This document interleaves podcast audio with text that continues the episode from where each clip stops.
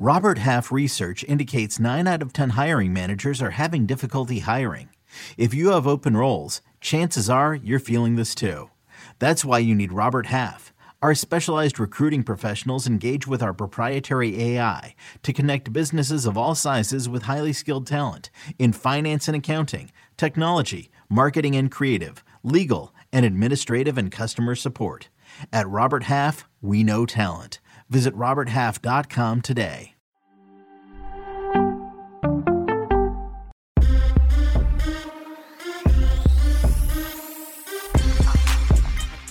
What's up, everybody? Welcome in to the Early Edge in five. I am your host, Allan Bell. And look, from the beautiful studios here in Nashville, Tennessee, my man M Squared is with us as well. But first, we're going to get to our man, John Bowman. John, first off, it's good to see you, buddy. Second, two plays, Major League Baseball.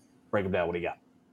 Yeah, guys, how y'all doing? Love the studio over there. I got two plays today. First one, we're going to go with the Dodgers on the money line. Julio Urias is 6 and 0 with a 2.2 ERA in his last seven starts.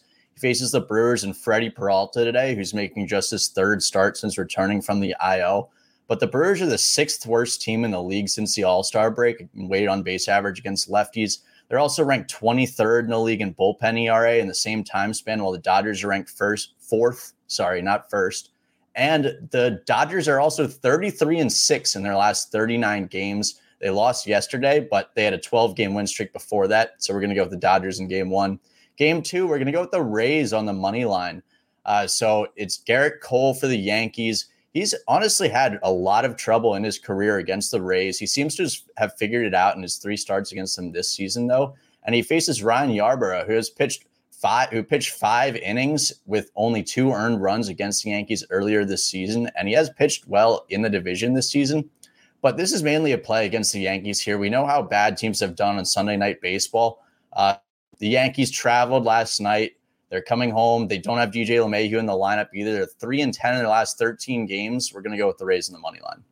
Yeah, and I see Torres is batting leadoff tonight for the Yankees, so there could be problems there. However, someone who never has any problems nor issues, my man M squared, one play, Major League Baseball. What do you got, buddy? I'm rolling with the Houston Astros tonight, minus 127, where I played it here this afternoon. Love this matchup for them. We don't love laying a lot of road chalk here, but this is not the typical road chalk situation. White Sox line just a little inflated after they found some success recently. I want to pick on Johnny Cueto, though. He is a lot like Jose Urquidy on the other side, but they are trending in opposite directions. Cueto 300 weighted on base average for most of the season. That number's ballooned to 365 in the 14 innings so far in the month of August. On the other side, Urquidy, really bad early in the season. Those numbers over July and August in the most difficult months to pitch due to weather have been fantastic here. I'm going to take the Astros minus 127 here against a watered down White Sox lineup. Now, Mike, you were talking about picking on individuals, right? I'll tell you what, what I'm going to pick on is this. First off, we're going to take the Diamondbacks team total over three, minus 125. But more importantly, Mike on the pickleball court tonight. I am picking on anybody who's going against my man because I think M squared is coming through with the entire thing. We will be live uh, coming to you from that about 7 p.m. Eastern. Is that correct? All right. So until then, it's all the damage we can do for today. As always, best of luck. Let's cash these tickets, and we'll see you tomorrow.